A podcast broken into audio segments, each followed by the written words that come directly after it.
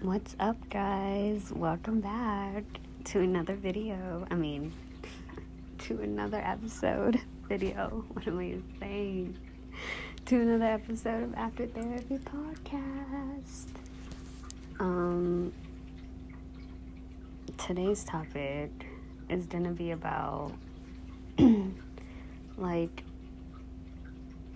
I want to say having me time, but maybe also like with being silent just because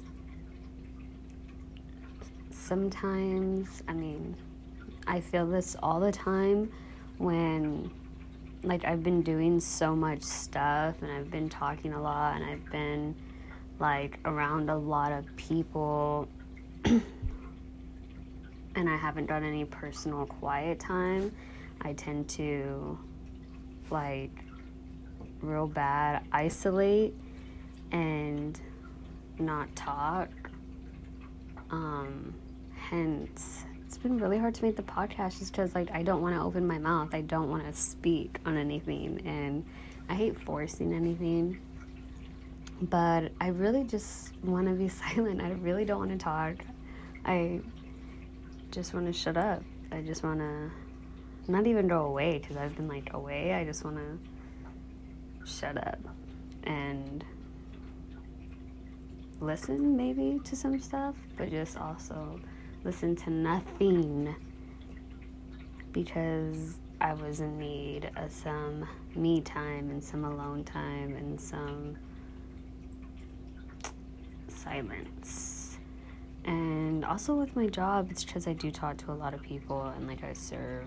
So that, like, I forgot how draining it is to be a, a what's I wouldn't say customer service. It is customer service, but like in the service industry where you're just like chatting and meeting so many people every like a new person every day. So it's so exhausting. But um yeah, I'm starting to feel better cuz I took some time by myself and some quiet time, and I just love it. I feel so much better after being being quiet and alone and just in my own thoughts, in my own vibe, and in my own room with no one but me. Well, my cat's here, so I guess it's not completely alone time, but like that doesn't count. You think that's you think that counts? You think do you need a low time from animals? No, not really. I don't know. I don't know. That's a good question. That's a good question. But, um, hope everything is good for you.